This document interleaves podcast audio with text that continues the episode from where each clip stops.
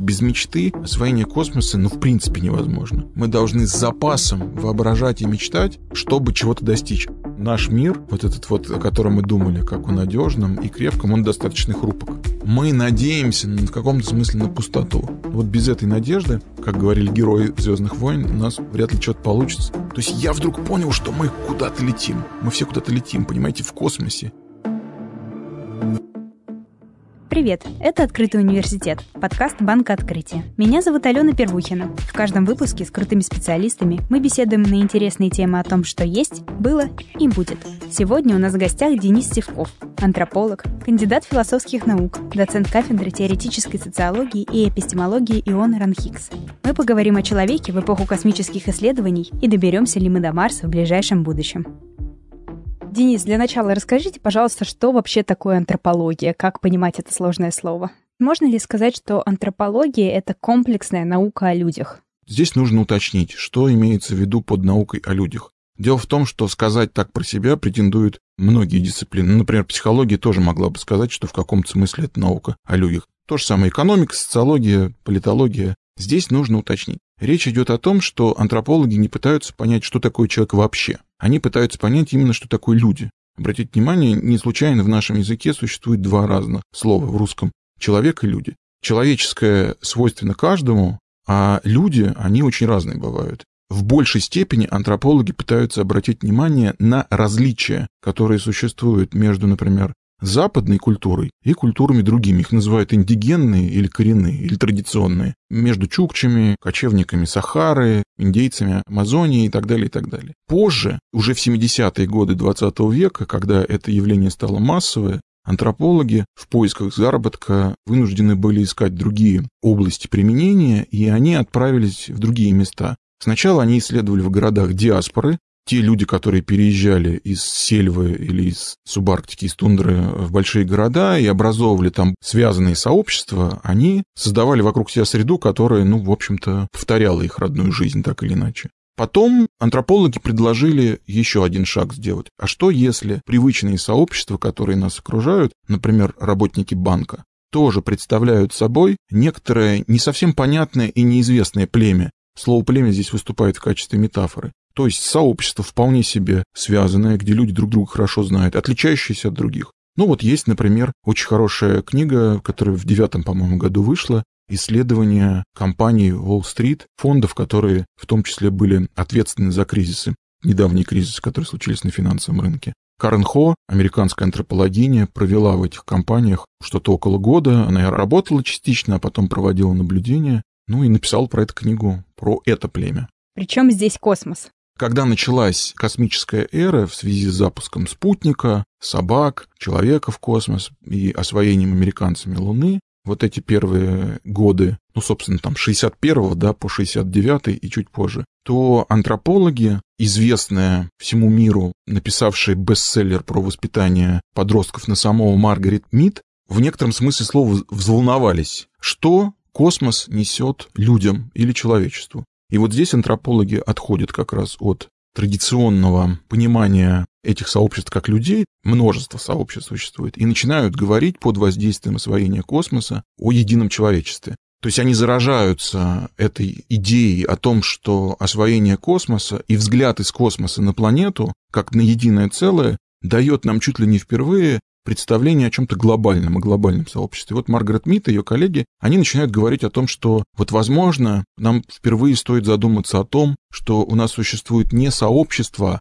а одно сообщество, одно человечество. Нужно сказать, что один из возможных взглядов, как бы антропологи не воображали себе возможность индейцев в Амазонии, какого-нибудь небольшого племени, присоединиться к человечеству, тот образ жизни и та среда, в которой это происходит, там, например, охота, да, и вражда с окружающими племенами, ну, не позволяет этим индейцам считать себя человечеством, с учетом того, что антропологи стали задумываться о том, что они постоянно этим индигенным культурам навязывают свой взгляд, как вообще стоит думать человеческое или сообщническое, да, как комьюнити стоит мыслить. И поэтому здесь нужно было быть аккуратными, и в том числе среди исследователей космоса, а их там по пальцам одной руки можно посчитать, до нулевых годов, наверное, до первого десятилетия 21 века. Такой был Бен Фини, он начинает осторожно сначала обсуждать возможности того, что, например, колонизация космоса будет проходить вовсе не по тому пути, по которому они думают, например, политики и ученые.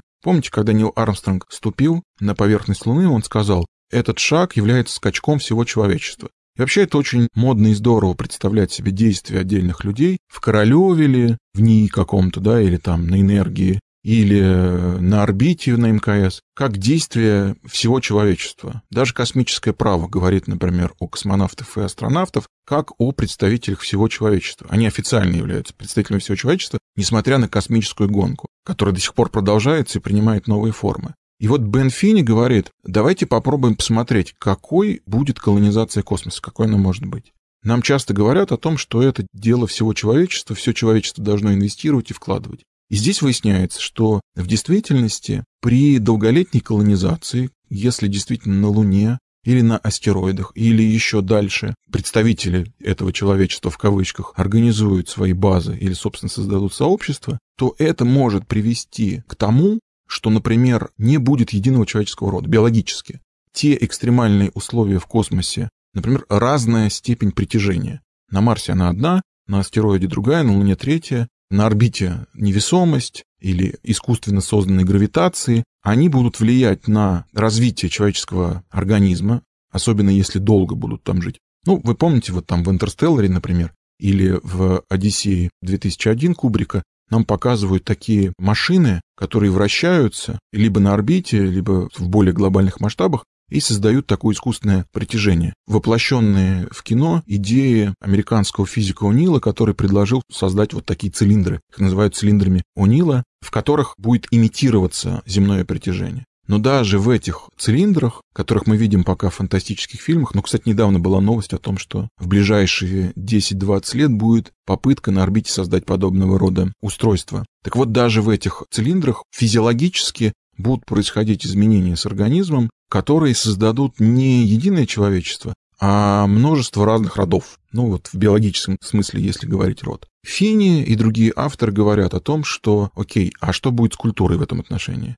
Понятно, что об освоении космоса чаще всего мы говорим через призму физики, да, космологии или инженерного дела, но при этом мы очень часто забываем и игнорируем возможности и необходимости нашей культурной жизни. И в этом смысле мы получим в перспективе 100 лет освоения космоса очень пестрое человечество, которое распадается на отдельные островки. Наша антропологическая задача заключается в том, чтобы эти островки, не похожие друг на друга, исследовать. Но разве это не эволюционный процесс получается, если человечество адаптируется к новым условиям, меняются какие-то биологические показатели? Космос предложил в контексте рассуждений об эволюции политическую необходимость объединения и поход в космос освоение космоса как действие не раздробленного, а единого человечества. Здесь мы можем обнаружить, это часто, кстати, описывается в научной фантастике, здесь мы можем обнаружить уже не людей, в том смысле, в котором мы говорим о человеческом. Мы можем рассматривать два сценария в контексте будущего в космосе.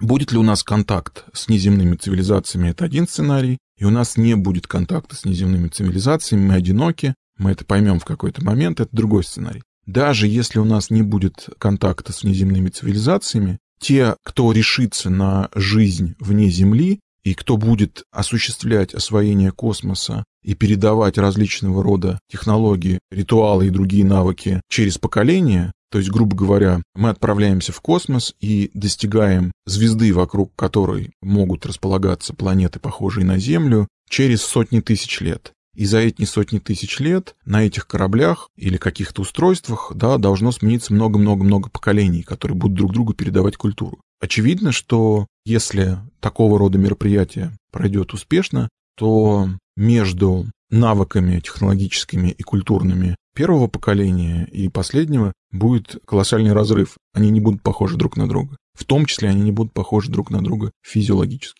К вопросу встречи с инопланетянами и общения. Фильм такой был «Прибытие», где как раз эта проблема освещалась, как люди будут общаться с неземной цивилизацией, вообще не зная ничего о них, о их восприятии, о их структуре мозга, размышления. Ведь это же тоже антропологическая задача, когда первые антропологи изучали племена аборигенов и сталкивались с этими другими ценностями, непонимания наших культурных традиций, приходилось догадываться и изучать то, как они мыслят, и то, как с ними общаться и показать свое доброе намерение. Как вы представляете себе, как будет проходить это общение с инопланетянами, о которых мы не знаем ничего, и они о нас тоже ничего не знают? Допустим, и мне бы хотелось в это верить, мы, земляне, не одиноки во Вселенной. И тут есть две точки зрения. Одна точка зрения физическая. Если мы сделаны из одного физического теста, грубо говоря, да, если во Вселенной материя одинакова во всех местах и состоит из одних и тех же элементов, то велика вероятность того, что по вот этим же эволюционным законам, которые у нас были на Земле, мы встретим кого-то похожих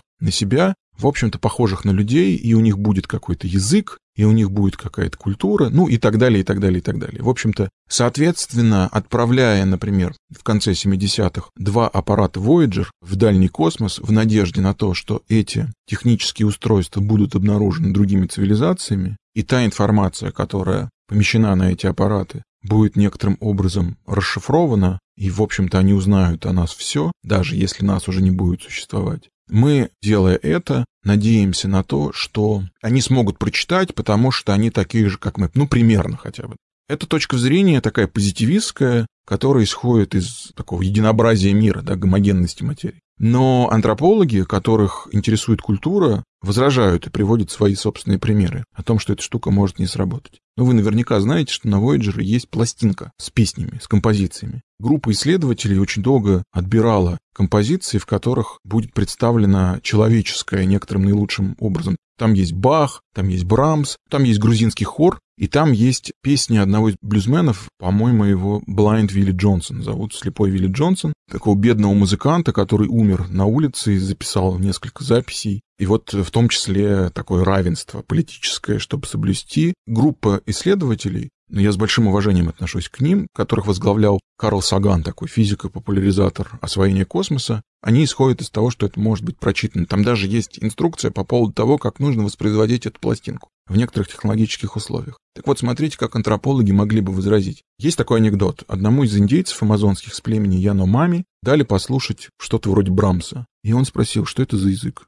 Я не понимаю этого языка. Хотя там не было песни, собственно, да, там была только музыка. То есть что означает этот антропологический анекдот? Согласитесь, он вполне может быть правдивым, да? Неважно, было это или нет, как в случае с анекдотом. Но он говорит о том, что музыка не является универсальным языком, например, да? И в этом смысле тесто физического, материи одинаковой недостаточно для того, чтобы понимать друг друга. Мы друг с другом не можем договориться, я имею в виду разные страны, и с подозрением относимся после всего, что было. 20 век не научил людей в разных странах, да, и в разных местах о том, что нужно вообще-то забывать о подобного рода вещах, не в смысле вытеснять, да, о различного рода конфликтах и договариваться. Нет, у нас там новый виток противостояния, опять-таки гонка космическая, вот Space Race то, что называется, конкуренция, недоверие, подозрения и прочее, прочее, мы не научились понимать друг друга. Откуда у нас уверенность, что представители внеземных культур когда смогут найти эту пластинку, ну хорошо, они ее воспроизведут. Есть надежда, да, что они смогут прочитать музыку и по музыке понять что-то. Например, понять, что у нас есть дыхание, потому что наши музыкальные ритмы, они соответствуют дыхательным ритмам, биению сердца и так далее. Мы представляем себе, да, что если трубач играет на трубе, то он может это делать только в соответствии со своим дыханием, да, он не может играть и не дышать. Они могут понять какие-то такие вещи. Но будет ли для них музыка реальным посланием культурным, вот как нам бы хотелось, да, и как мы часто слушаем музыку, итальянцы реагируют, да, на Child 2020, да, по-моему, 2020 оно называется, и здесь есть возможность некоторого культурного не в скобках понимания, то есть что-то мы понимаем и что-то не понимаем, мы не можем быть уверены, что подобного рода вещи произойдут с внеземными культурами. Здесь есть проблема. Ну и, собственно, привлечение антропологов для подобного рода вещей прагматически или в прикладном смысле applied, это по-английски называется, оно может быть не бесполезно. Но удивительным образом, кстати. Антропологи сотрудничают с банками, крупными корпорациями, их нанимают для того, чтобы они проводили более тщательную работу, потому что большие данные или соцопросы зачастую не дают полной картины, поэтому необходимо эти большие или какие-либо другие данные верифицировать, проверять с помощью других типов исследований, поэтому Intel, Adidas, Mercedes и какие-то другие крупные компании часто нанимают антропологов или агентства, которые нанимают антропологов для того, чтобы понять всякие маркетинговые, в том числе, штуки. Ну, есть такой анекдот, может быть, вы о нем слышали. Компания Adidas, по-моему, в начале нулевых или в конце 90-х изменила свою стратегию маркетинговую на all-in, помните, да, все здесь все с нами. До этого у них была такая брутальная соревновательная концепция, потому что антропологи, которые работали на Adidas, поняли, что йога нуждается в спортивной амуниции, но не является соревнованием. И поэтому компания Adidas изменила идею на то, что спорт — это мужская соревновательная штука, что это история про победу, про противостояние со средой даже, да? А все здесь — это такая мягкая, добрая, новая совершенно парадигма, которая включает в себя городские прогулки, йогу, поездки на велосипеде и прочие новые виды не спорта или не пойми чего, спорт это или нет. Ну, вот такой есть анекдот маркетинговый, что добились этого антрополога. Космос, в отличие от других технологических компаний, не видит антропологию в качестве прикладной дисциплины. Из всех социальных наук, которые работают в освоении космоса, пускают или подпускают к этому только психологов во всем мире, не только в России. При этом, обратите внимание, психологи должны быть невероятным образом позитивистски настроены, то есть они должны представлять результаты своей работы в отношении стресса, допустим, да, от которого нужно избавиться, на языке таблиц, формул и чисел освоение космоса захватили позитивистски настроенные инженеры и ученые вот этих вот hard sciences, да, естественных наук, они контролируют допуск к этому. Но, возможно, времена изменятся, и мы сможем представить себе время, когда антрополог отправится в космос. Я это говорю не потому, что я хочу в космос, как раз наоборот, но мне кажется, что подобного рода коллаборации между антропологами и инженерами, как в других дисциплинах, могут быть не бесполезными. Возвращаясь к прикладному восприятию, а что же такое есть космос с практической точки зрения? Я могу сказать, что такое космос с точки зрения антропологии. С точки зрения антропологии никакого одного космоса нету, а есть много очень разных космосов, которые конфликтуют друг с другом. Почему? Потому что эти космосы собираются в очень разных местах, очень разными командами или сообществами. Ну, поскольку сейчас инженеры и естественники ответственны за то, чему быть космосом, и немножечко психологи, чуть-чуть космонавты, их семьи, группы поддержки и так далее, и так далее, то нужно внимательно смотреть на то, в каких местах этот космос конструируется. Я просто один пример приведу, не мое исследование, тоже американская антропологиня, Джанет Вертези зовут, у нее итальянские корни. Она написала книгу «Смотреть как марсоход» про команду, которая работала над двумя марсоходами. Curiosity Opportunity. На этих марсоходах стояло очень много всяких разных устройств, камеры, которые снимали сам марсоход или окрестности. Марсоход благодаря этим снимкам понимал, куда ему дальше ехать, снимал другие вещи. И, в общем-то, мы так много в течение нескольких лет узнали нового о Марсе получили красивые фотографии марсианского ландшафта. И, в общем-то, такая команда состоит где-то примерно из 150 ученых, которые говорят на разных языках, потому что эти устройства разрабатывались в разных странах, в том числе и в России, кстати. Но общаются друг с другом на английском, как на международном, и общались друг с другом они в что-то вроде скайпа. Но вот что интересно, они общались по марсианскому времени. Сутки на Марсе больше, чем на Земле. С опережением время там идет, и сбивается график радикальным образом. У вас может быть утро, а на Марсе ночь. Но в следующий раз, когда у вас утро, жизнь марсохода или ровера зависит от Солнца, батареи заряжаются, и от прочих моментов, да, там ночью он немножечко продвигается, днем он стоит, у него батарея заряжается. В общем, для Джанет Вертези было важно понять, как в этой команде устанавливается мир. Ну, мы знаем, что в корпорации это важная вещь, такая корпоративная ценность, но в корпорации уже существуют какие-то правила, по которым новичок начинает жить, а здесь люди впервые встретились. Управляющий этой командой в течение какого-то короткого времени должен был выработать некоторую совокупность моральных правил и принципов, которые никак не связаны с физикой или технологией, по которым эта команда могла бы жить. Ну, одно из них, о которых Вертези рассказывает, например, когда есть обсуждение проблемы, говорят все. Никто не может уклониться от высказывания своего мнения. Даже если он говорит, мне нечего сказать, все равно он говорит, и это такая корпоративная вещь, но, в общем-то, вполне себе понятная, к ней они пришли опытным путем. Может ли это исследование быть полезным? Мне кажется, да. Я не разговаривал с Джанет Фертези, не встречался с ней, с другими американскими авторами и авторками мне удалось пообщаться и поговорить на какие-то темы, ну, на конференциях там, да, или на воркшопах, связанных со сложностями прикладного характера. Нет, говорят, чаще всего не пускают, никому это не нужно. Кажется, что это не имеет никакого отношения, потому что инженеры и вот ученые-естественники захватили эту власть и думают, что там нет морали. Как бы мораль остается за скобками. Ее не замечают, ее игнорируют. Она оказывается таким непризнанным аспектом жизни. Вы уже говорили про космическую гонку. В этом году 60 лет полета первого человека в космос. Соревнование между странами, которые активно изучают космос, идет уже на протяжении многих лет. Те дети, которые росли в начале этой гонки, среди них было популярно мечтать стать космонавтом, инженером, ракетостроением. Сейчас такого нет. Сейчас дети особо не мечтают, и вот там мое поколение, допустим, не мечтало быть космонавтами. Прямо сейчас мы видим, что тренд на космос, на популярность космоса растет тоже, особенно вот в связи с последними событиями, и особенно благодаря Илону Маску, тому, что он делает и как он эту тему популяризирует. Как вы думаете, это Илон Маск такой молодец, что снова всех вдохновил космосом, или мы просто приходим в новую эру развития этой темы, и нас скоро ждет какое-то очередное великое открытие, которое сделает космос нам ближе и интересней? Во-первых, Илон Маск молодец. Как бы его не ругали злые языки, очевидно, что он сделал невероятную вещь. Он как раз вдохновил миллионы людей на то, чтобы они снова мечтали о космосе.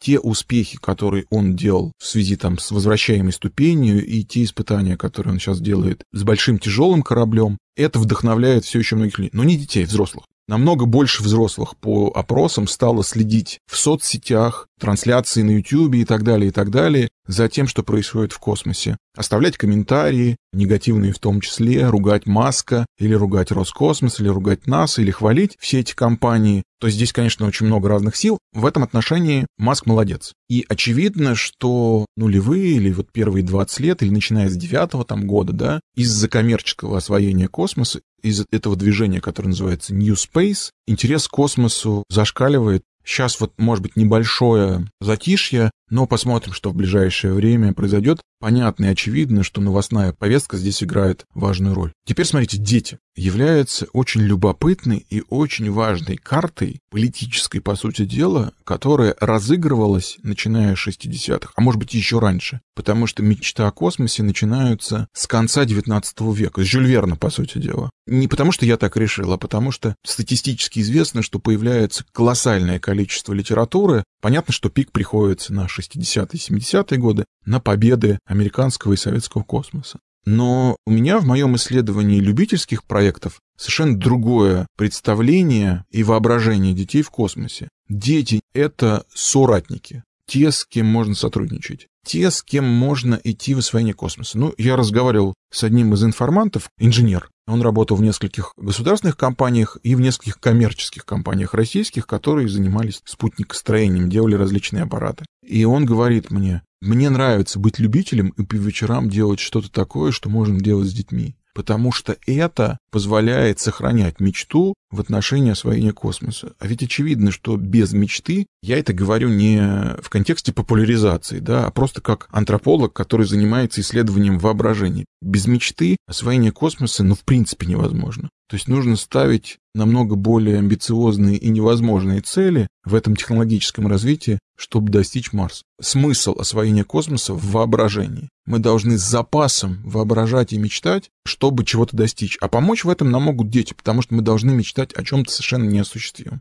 Как это происходит в научной фантастике. Мы сейчас с вами говорим о космосе, об освоении космоса как о чем-то таком далеком, то, что нужно воображать. Но ведь космос, он, по сути, сейчас нам гораздо ближе. Мы с коллегой, когда сюда шли, зашли за кофе, я оплатила, и она сразу же зашла в мобильное приложение банка открытия и мне перекинула деньги. И получается, что эти деньги перешли через спутник, который находится в космосе. То есть вот такое простое действие, покупка кофе, его оплата, оно уже привлекает действие какое-то в космосе, на спутниках. Как вы думаете, мы сейчас находимся на грани этой эры освоения космоса, и мы все еще о ней воображаем, как-то ее представляем, это что-то далекое, недостижимое, или мы уже стали космос осваивать? Часть э, результатов стали рутиной, и в то же время нужно понимать, насколько эта рутина хрупка. Допустим, существует технологическая и в то же время культурная проблема космического мусора. Если вы хотите избавиться от космического мусора, вам нужно запустить туда что-то, что станет космическим мусором. В этом отношении, если говорить об экологии или окружающей среде на орбитальном уровне, то сложно представить себе какое-то более-менее приемлемое решение. Мы находимся в некотором технологическом тупике. Я вот шел сюда по карте, по навигатору. Очень много вещей. Интернет, который в космосе сейчас пытаются запускать, в том числе там политически, чтобы он был независимый от государственной границы.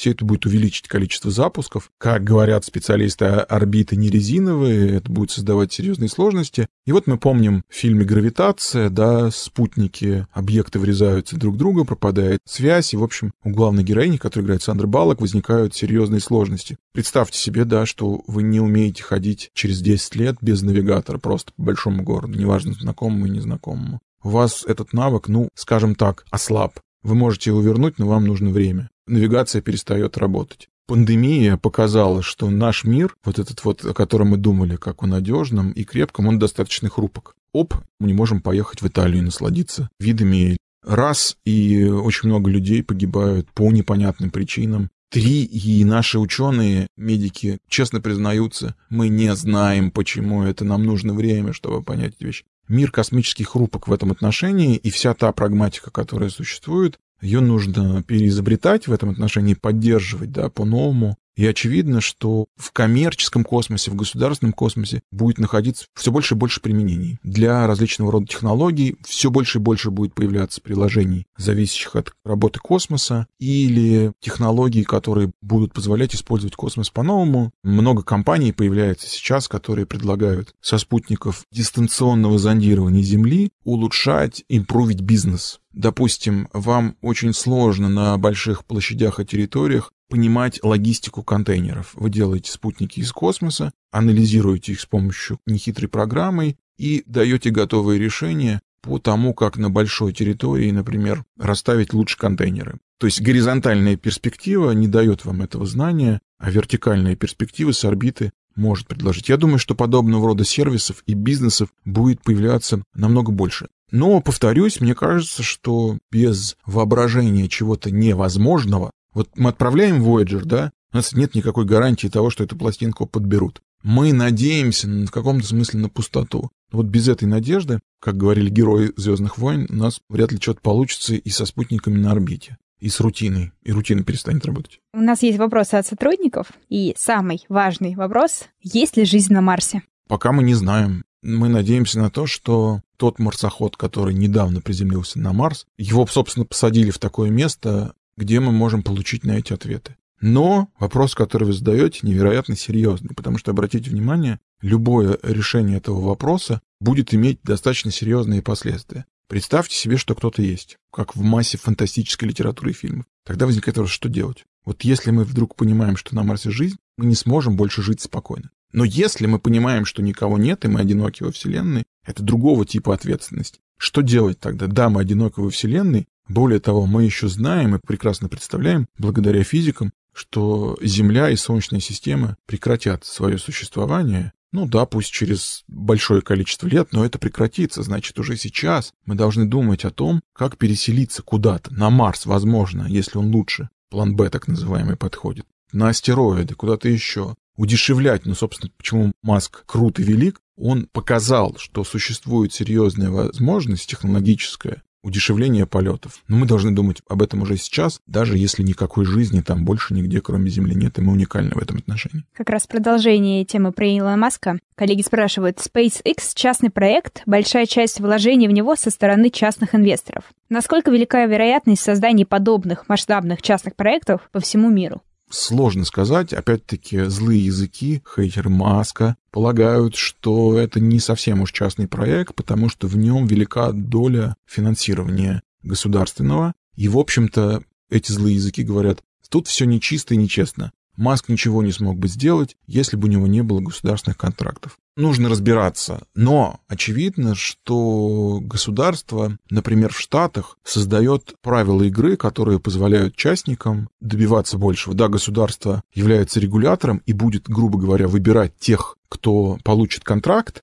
но все же при этом создается достаточно здоровая конкурентная среда. Ну, то есть нужно понимать, что американская экономическая ментальность при серьезном государственном контролировании достаточно сильно отличается от российской. Там конкурентная среда создается, и могут появляться совершенно неожиданные проекты, потому что нужно понимать, что Маск — это икона. Откройте статью на Newspace, и вы увидите 30-50 игроков, которые уже чего-то добились. И многие из них достаточно долго на плаву и уже показали какие-то результаты. В России это сложно представить. В отношении Европы здесь тоже сложно говорить, возможно потому, что движение капитала не настолько серьезные или интересы заняты другим. То есть э, европейские инвесторы готовы вкладывать в другие технологические области и не вкладывать их в космос. Но при этом, помимо любителей по всему миру, которые политически хотели быть независимыми ни от каких государств, то есть представьте себе, вы делаете спутник у себя на заднем дворе, скидываетесь через краудфандинговую компанию, покупаете место на ракете, запускаете спутник, он вам просто передает бибип, а вы говорите, как круто, мы это с друзьями сделали. В общем, вы покупаете этот спутник, спутников говорите, это мое частное дело. Мы просто с друзьями запустили. Это можно сделать уже сегодня. Но при этом появляются национальные экономики. Например, в Латвии несколько любителей начали тормошить публику и государственные органы своими громкими пиар-ходами и проектами. Они сначала начали со стратосферных запусков, потом запустили ракету не высоко, что-то на 500 метров. Потом у них наступил, значит, ковид и карантин, но сейчас, я надеюсь, они будут дальше работать. И они говорят мне, понимаете, мы сделали что-то такое, что в Латвии никто не делал. Мы, любители, хотим показать обычным людям, что космос — это интересно, нужно, что это привлекает внимание. И такие космические небольшие экономики появляются все больше и больше в маленьких странах Европы или, например, в арабских странах. Все больше и больше проектов, стартапах. В Дубае там создаются уникальные условия для коммерческих стартапов, которые работают в области космонавтики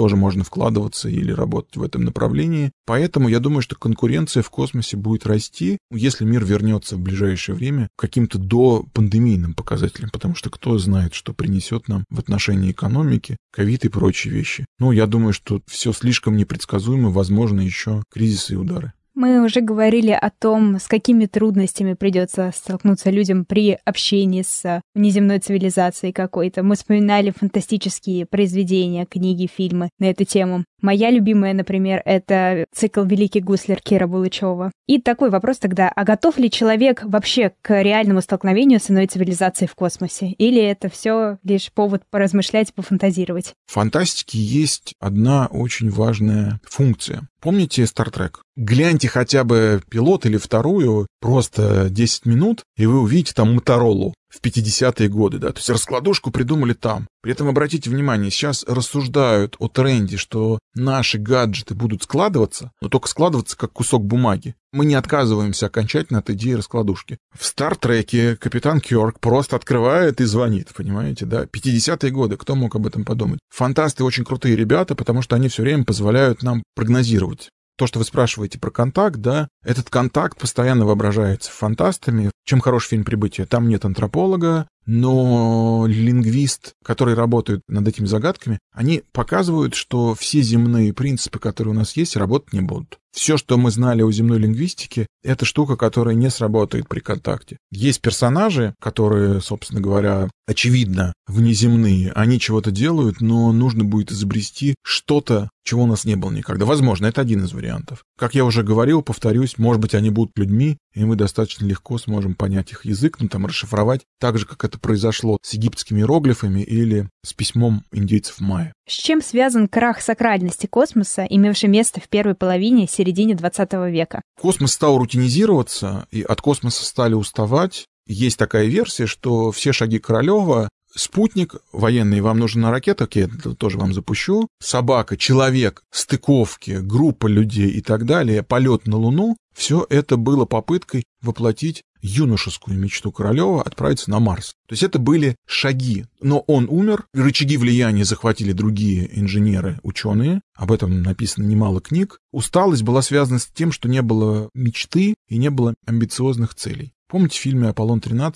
герои говорит, они не смотрят больше телевизор. говорит он про американцев. И там как раз показано в художественном виде, но тем не менее это правда. Упали просмотры очень сильно. Я говорю как блогер сейчас. Упали просмотры трансляций после первой, второй, все привыкли, запускнул, ну окей, что-то такого нового. Но если бы кто-то решился полететь на Марс, то внимание людей усилилось. Разные эпохи, разные идеологии, разное восприятие окружающего мира. Но космос всегда в тренде. Почему это так? Ну, потому что не дает нам покоя то, что там. У меня недавно в Суздале случилось странное переживание, расскажу вам о нем. Это было этой осенью, когда поехать никуда, кроме Суздаля, особо было нельзя. Мы с семьей поехали. Осень была теплая, но вечером было уже холодно. Там рано темнеет, в общем, уже идти некуда, и мы с супругой сели перед гостевым домом на шезлонге на берегу реки Каменки, смотрели на все эти маковки. Ну, в общем, вы представляете себе, что такой Суздаль, такой маленький, в общем-то, космический город. И, в общем, так хорошо, и э, жена мне говорит, слушай, смотри, луна. Я посмотрел в сторону и увидел между двумя маковками огромная луна очень быстро поднимается. И в этот момент у меня случился, ну, что-то вроде эмоционального прихода. Я вдруг увидел себя впервые летящим на Земле. Есть такая метафора Spaceship Earth, корабль Земля, да? И я вдруг посмотрел на себя со стороны Луны. Я понял, что все эти штуки очень быстро движутся, потому что я видел, как Луна достаточно быстро восходит. На следующий день, кстати, это не повторилось, потому что Луна сместилась и стала меньше. И вот этого вот ощущения больше не было. То есть я вдруг понял, что мы куда-то летим. Мы все куда-то летим, понимаете, в космосе. Со мной никогда этого не было.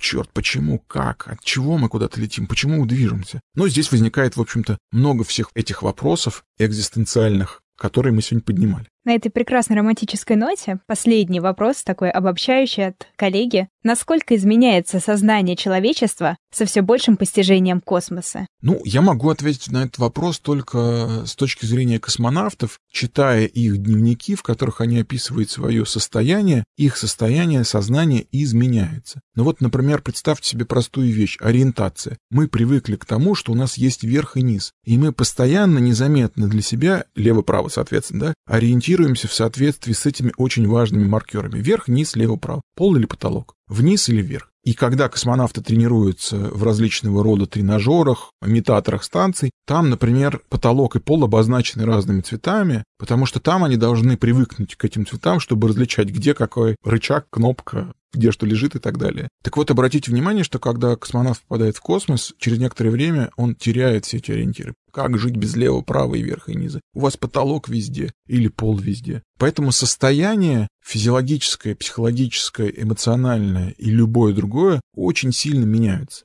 Практически все космонавты видят НЛО, я поясню сейчас, что я имею в виду. То есть они принимают какие-то объекты за НЛО, потом происходит при приближении, например, рационализация, что это кусок какой-нибудь пленки или обшивки, блестящей на солнце, но мне кажется, что им хочется видеть НЛО потому что ваше состояние там, на орбите, меняется. Денис, спасибо большое за эту увлекательную космическую беседу. Мы тогда советуем коллегам читать Кира Булычева и смотреть «Стартрек», и на этом прощаемся. Булычев и «Стартрек» как минимум. Это был Открытый университет Банк Открытия. Спасибо, до скорой встречи. И помните, будущее уже рядом.